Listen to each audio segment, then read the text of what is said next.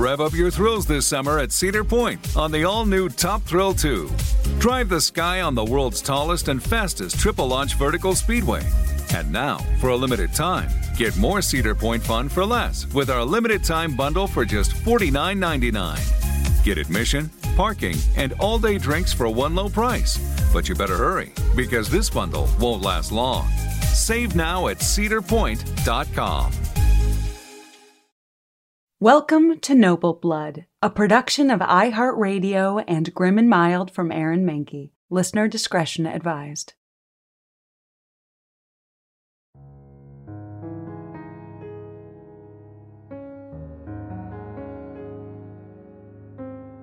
There's a 15th century poem from Vietnam that reads, "All the male heroes bowed their heads in submission. Only the two sisters proudly stood up to avenge the country." Another poem from the 17th century echoes a similar sentiment. "The Han emperor was extremely furious. This insignificant speck of a Giao Chỉ, and it was not even a man, but a mere girl who wielded the skill of a hero." These poems are recounting, albeit a little pompously, the story of Hai Baosheng, or the Chung sisters, once queens of an independent Vietnam.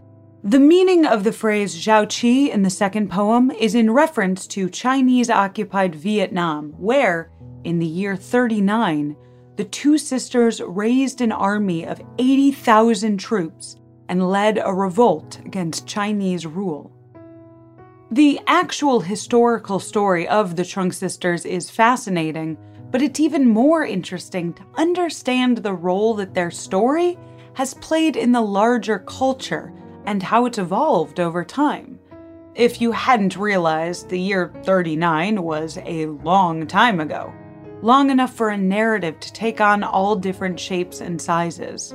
As was the case with Boudica, the Iceni queen, another ancient revolutionary that I've talked about on this show, being an iconic figure from the very distant past means your story is, by and large, malleable. It's available to be what the country needs it to be at any given moment. The Chung sisters have seen spikes of popularity in different moments in Vietnamese history, but each time there is a spike, it's through a newfound cultural lens. Whether the sisters are portrayed as nationalists, comrades, or feminist icons, there are some details in their story that always remain the same. The story of the Trưng sisters is that of two sisters wielding the skills of heroes, proudly standing up to avenge their country. I'm Dana Schwartz, and this is Noble Blood.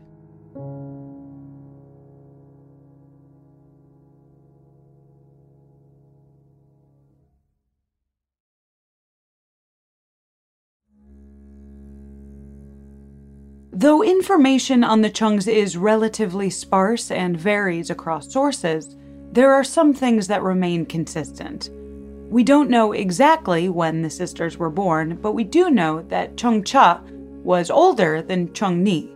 We do know that they were born under Han Dynasty rule of what is now Vietnam, a period known as Bac Thuoc. The Trưng hailed from Nam Viet, which comprised the north part of modern Vietnam, as well as parts of southern China. They came from an aristocratic family. Their father was a Lac lord in Mei Ling, which is modern-day Mê Linh district, Hanoi.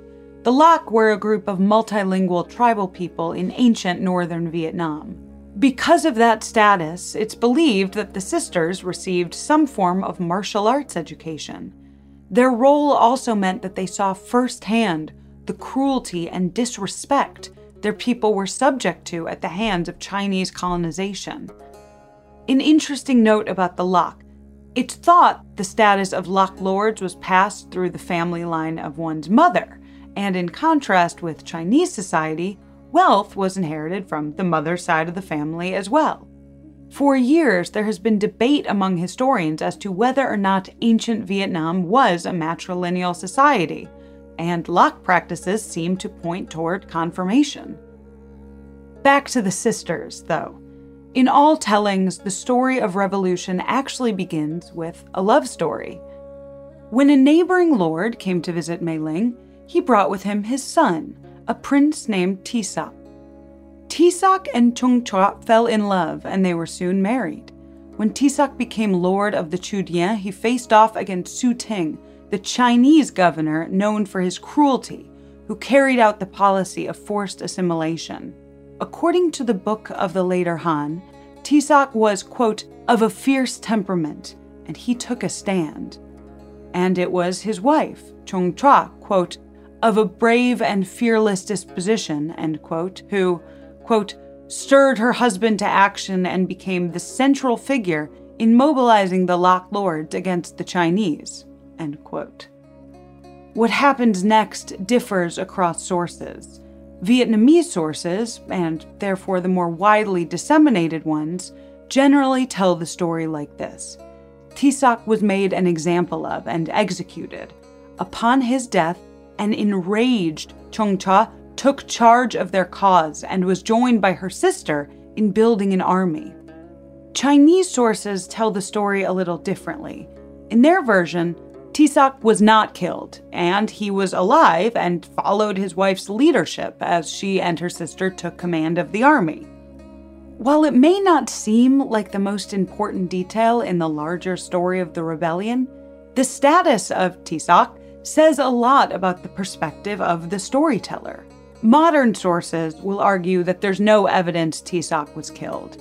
Vietnamese tellings are influenced by a Confucian patriarchal bias. The thinking is, surely Chung Chua couldn't have led a revolution and assumed the position of queen while her husband was still alive. On the other hand, Chinese sources at the time likely had an investment in making Vietnamese men look weak. It's frustrating to accept the truth that the truth will never be known, but we can be confident in our knowledge that Chung Chua undisputedly led the rebellion. In 39, Chok and her sister raised an army of 80,000 troops, whom they led to the capital riding on the backs of their war elephants, the image we see in most artistic depictions of the sisters throughout history. And of course, why wouldn't we? Sisters riding on the backs of elephants, it's amazing. Most of their soldiers were in their 20s, and many of them were women. There are even Vietnamese sources claiming that in one province's army, 32 of the 69 generals were women. The book Women Warriors acknowledges that this group perhaps even included the Trung's elderly mother, who, legend says, trained the sisters in the arts of war. The revolt was successful. They forced Su Ting to flee and, within a year, held 65 northern citadels. At Mei Ling, their hometown, the Chung sisters joyfully proclaimed themselves queens of an independent state, extending from southern China to the present site of Hue. While they both held the title of queen, Chung Chua was the one in charge, with Chung Ni being known as more of her companion. One of their most remembered policies was the abolishment of the Chinese governor's taxes on the Vietnamese people. The Han had imposed monetary taxes on the Lac, despite the Lac cultural practice being closer to a trade-based community. There isn't much of a record of the queen's other actions, but that may be because their reign was short-lived. For 2 years, the sisters ruled the country and were able to successfully fend off attacks from the Chinese. That changed, however, when, in 42, the Emperor Guangwudi sent one of his best generals, Ma Yun, south to reconquer Vietnam. The sisters once again raised their army and fought back with everything they had, but they were ultimately defeated in 43, in a battle near modern-day Hanoi. According to Chinese sources, thousands of Vietnamese soldiers were captured and beheaded, and more than 10,000 surrendered. Chung Chua and Chung Ni were not among them. They refused to surrender willingly to their enemies. Stories of the sisters' deaths once again differ based on where your source is from. It is generally agreed upon that they did not surrender, but Chinese sources allege Ma Yun captured and executed them and sent their heads to the Han court. Vietnamese sources claim that the sisters committed suicide by drowning themselves in the Hát Giang River. Vietnamese sources claim that the sisters committed suicide by drowning themselves in the Hát Giang River, now known as the Dai. As was the case with the story of Chung Chok's husband, the logic behind the biases and cultural investments of these different narratives is clear. From the Chinese, we see a decisive, brutal victory, reclaiming what was, in their mind, stolen from them, even if it had been actually reclaimed by its rightful inheritors. For the Vietnamese, the tragedy ends poetically, with the sisters who gave everything they had to their homeland, choosing to end their lives in its own water. While much of the discussion of the Chung sisters centers around the idea of them, it's also worth thinking about the role that their physical bodies in these two alternate endings take. When they drown in the Het Giang, they are dying in their own country, returning their bodies to its soil. When they're executed by the Chinese, their heads are taken back to the Han court to be put on display as a show of domination. That's the tricky thing with icons from any point in history. Even their bodies are absorbed into the narratives, and it's impossible to know what the truth is. So now let's talk about how the legacy of the Chung sisters has evolved. Our first recorded account of the Chung sisters comes 4 centuries after their rule, when the Chinese historian Fan Ye compiled the historical records of the later Han, and it wasn't until 1272 that the sisters entered Vietnamese records when Le Van Hu, the court historian of the Chan dynasty, wrote them into the official dynastic histories. He cited their rule as one of the earliest Viet kingdoms, prompting future historians to do the same. He even referenced Chung Chok as a female king, and that title has persisted. As more historians added to the record, the scope of the Chung sisters' legacy expanded. Another early archivist would tell us that just 3 years after their final defeat, locals built a temple to honor the sisters, where the locals would come in times of need to ask the sisters for aid. There's a story recognizing the spiritual role the Chungs played during this time. During a great drought, the 12th century emperor, Lion Tong, ordered Buddhist masters to perform rituals to pray for rain.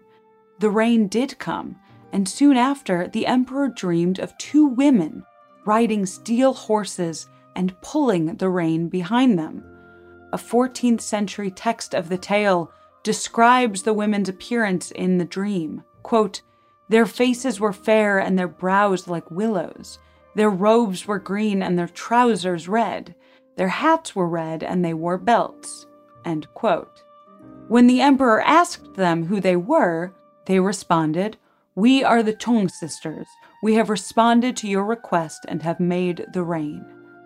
When the emperor awoke, he ordered the restoration of their temple and made offerings to honor their spirits, and he gave them the title Divine Chaste Ladies. We don't have time to unpack everything behind that title, but I do think it's worth thinking about portraying the sisters specifically as chaste in connection with the Vietnamese version of events, in which Chung Cha is a widow, performing her rebellion in honor of her late husband. The emphasis on their fair faces and willowy brows is also part of a repeating theme. Not only are the Trung sisters' military prowesses celebrated throughout history, but so is their supposed beauty. These descriptions elevate their status to something mythological and distinctly feminine, which falls in line with narratives surrounding iconic women across cultures. Athena is, after all, the goddess of wisdom and warfare, but she's known just as well for the countless depictions of her beauty. People love to talk about Boudica's flaming red hair. Through these texts on the Chung sisters, we see a conflict as to how to characterize them. They're often described in terms typically reserved for men when it comes to their wartime prowess, yet there's an emphasis on their appearance fitting traditional feminine beauty standards and, in Chung Chok's case, a strong devotion to her husband. It's a conflict that will evolve over time but never quite resolve. They're usually made to be everything at once, both fierce, masculine kings, but also beautiful, devoted, chaste widows. The sisters gained their next boost in popularity years later, when Vietnam was struggling against French colonialism in the early 20th century.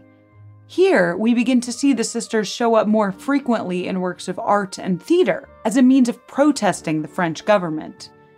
In one famous drama, written by the anti-imperialist activist Phan Boi Cha, Chung Cha is worried that she cannot lead the army after her husband's death as a, quote, mere woman.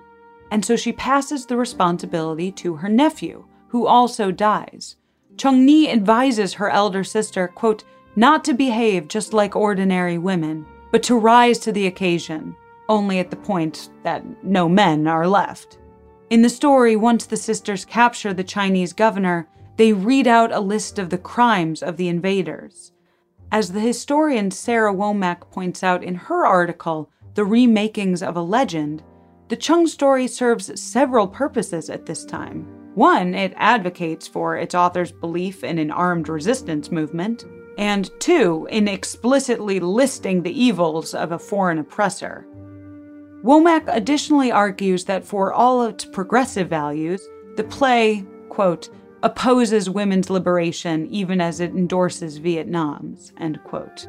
In this telling, the addition of the nephew character, who never appeared in any original records, serves to further distance Chung Cha from her authority. She passes off the role of leader until she is the last possible choice. The play even goes so far as to make repeated jokes at women's expense. The author seems to be implying that the Chung's revolution has all of the bones for a perfect allegory. It's just too bad that they happen to be women. At the same time, the Chungs were beginning to appear in feminist texts, with a catch. You see, the French were heavily monitoring the Vietnamese press, looking for anything with nationalist sentiments. So Women's News, a liberal periodical covering social, political, and economic news, had to get clever. In their March 6, 1930 issue, the day that traditionally commemorates the sisters' death, the magazine tells the story of the Chungs in a way that the French would read as more feminist-leaning than nationalist. Chung Cha's husband is killed, but there's an emphasis on her taking up arms out of the love of her people and her deceased husband, rather than out of anger or as a last resolve. There's no added nephew here either. There is mention of the women generals we read about in earlier texts, and an emphasis on how the people revered Chung Cha as their queen. This version of the story returns to the sisters their active role, which the play had stripped them of. They're skilled warriors and respected queens, and because this magazine story is so focused on, let's say, their girl power, the nationalist subtext could make it through French censorship. As you might have guessed, the next big boom in Chung popularity was in the mid-20th century, when the state was divided into North and South Vietnam. On both sides of the 17th parallel, the iconography of the sisters appeared on posters, monuments, and all kinds of artwork. We also have photos from around this time of the Ha Bac Thuoc parade in Saigon, where women rode down the street on the backs of elephants to honor the sisters' legacy. A statue was even commissioned by Madame Nhu, the de facto First Lady of South Vietnam, who likened herself to them. Citizens could also post their mail with a stamp that featured an artistic depiction of Nhu standing alongside the sisters. The First Lady had extensive political influence and power, and was unabashedly aggressive, remembered as the, quote, Dragon Lady for her tendency towards violent word choice. As a political figure, she established the Women's Solidarity Movement, a female paramilitary organization, the purpose of which was to rally women to join the fight against the Viet Cong. Nhu herself was often pictured flashing her handgun in public. Aligning herself with the Chungs made sense, but instead of the Chinese, her targets were the Communist North and the French imperialists. Let's just say it is dangerous territory to begin even throwing the word feminist around anything to do with Madame Nhu, though. She famously pushed for the passing of morality laws, which included banning abortion, contraceptives, divorce, even dance halls and beauty pageants. In North Vietnam, the Chung story took on a different role, as one could infer, rather than aligning the Chungs with any one figure, their narrative became one of collective action. Turning the clock back just a few years to 1949, the historian Womack cites another work from a local journal. This one was called The People's News, and their telling of the story uniquely concentrates on the Chung's mother, Man Tien, setting the story's traditional heroes to the side. It was she who led her daughters and son-in-law in revolt against the Chinese, with, quote, comrades from across the land, organizing troops of female soldiers to aid in their fight. The mother led her troops and those of Tai Sak, while Chung Ni assumed responsibility of forming people's organizations and local resistance. Chung Cha, the typical main character, only enters the narrative once her husband is murdered. This plot point takes on a completely unique role in this version of the story. Tisak started out following the command of his mother-in-law, but, quote, faltered in his dedication to armed rebellion and tried to work within the Chinese system for reform, end quote. Almost immediately, he was betrayed and killed by his, quote, imperial masters. In the end, mother and sisters are portrayed as martyrs, the, quote, flowers of independence. Tisak's death, instead of being a tragic stand against Chinese oppressors, was the natural result of collaborating with the enemy. It's a message, Womack assesses, to any wavering moderates who might have been reading the paper. In contrast to the first play about the sisters that I mentioned, we see a greater unity between the Vietnamese independence movements and women's movements in later versions of the stories. The introduction of the Chung's mother into the narrative reflects a theme in Northern propaganda that emphasized the importance of the role of the Vietnamese mother. But despite the emphasis on the Chung's family's military capabilities in that telling, women in the Northern military were often only considered capable of handling support duties, and they faced restrictions on engaging in direct combat. After all, women are the flowers of independence. What connects all of these cultural interpretations? We hear that history is written by the victors, but that's not always necessarily true, because when the lines between history and legend are blurred, history is perhaps written over and over again.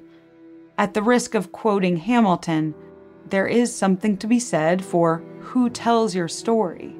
With just a few concrete historical elements to their narrative, the Chung sisters can be anything and everything to whoever needs them.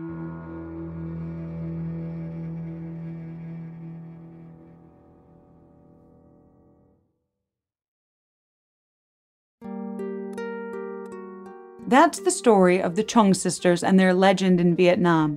But keep listening after a brief sponsor break to hear a little bit more about how they're interpreted in the present day.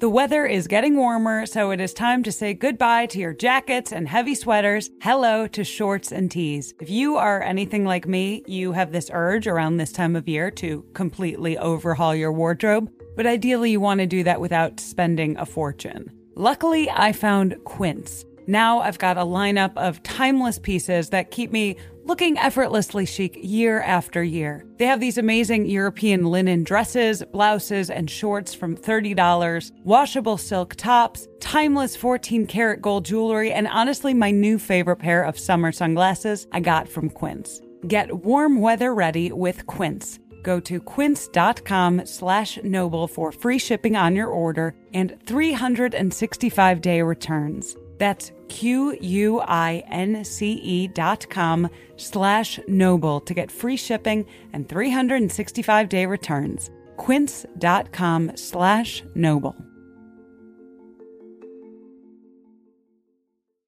Top Thrill 2 is like no other course. 2 420-foot vertical speedways, 3 launches. All right, let's talk strategy. Copy that, driver. Go for maximum acceleration off the start. Roger that. You've got a short straightaway to push from 0 to 74 on the first vertical speedway. And what about the rollback? Rollback will set you up for an explosive reverse climb 420 feet in the sky so you reach 0 Gs in total weightlessness. 420 feet of straight-up speed. Let's get it. Top Thrill 2, the world's tallest and fastest triple-launch strata coaster. Get your tickets at cedarpoint.com. The Chong sisters haven't just been staples in Vietnamese written word. Their iconography is present in music as well. Just this year, a prominent theater in HCM City staged a new version of Ting Chong Mei Ling, the 1977 Cai Luong, or reformed opera about the sisters. Using young performers and incorporating modern techniques, the director's goal was to interest more young people in the piece of history. Cai Luong is a uniquely Vietnamese style of theater that originated in the 1920s, combining opera and spoken drama. The drum sound of Mei Ling, as its title roughly translates, is one of the art form's most iconic productions, staged many times with many of Vietnam's top opera performers. One of the play's most famous songs is a farewell from Chong Chok to Tisak before his execution. Even as she says goodbye to her husband, her heart is still with her country. The lyrics translate, incredibly roughly, to "The sky of our southern country is dark. The enemy sowed violence throughout the country. I'm displeased with my personal happiness. Sacrifice our blood and bones together with all people. Do not forget the oath." If that's not operatic, I don't know what is.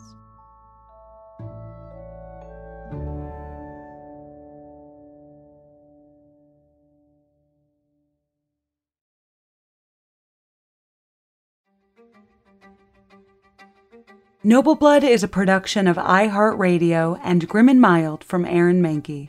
Noble Blood is hosted by me, Dana Schwartz. Additional writing and researching done by Hannah Johnston, Hannah Zwick, Mira Hayward, Courtney Sender, and Lori Goodman.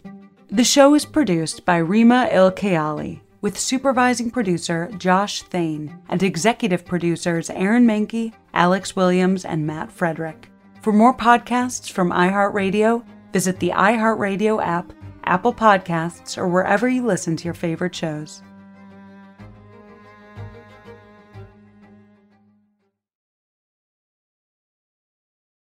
Rev up your thrills this summer at Cedar Point on the all-new Top Thrill 2. Drive the sky on the world's tallest and fastest triple-launch vertical speedway. And now, for a limited time, get more Cedar Point fun for less with our limited-time bundle for just $49.99. Get admission, parking, and all-day drinks for one low price. But you better hurry, because this bundle won't last long. Save now at cedarpoint.com.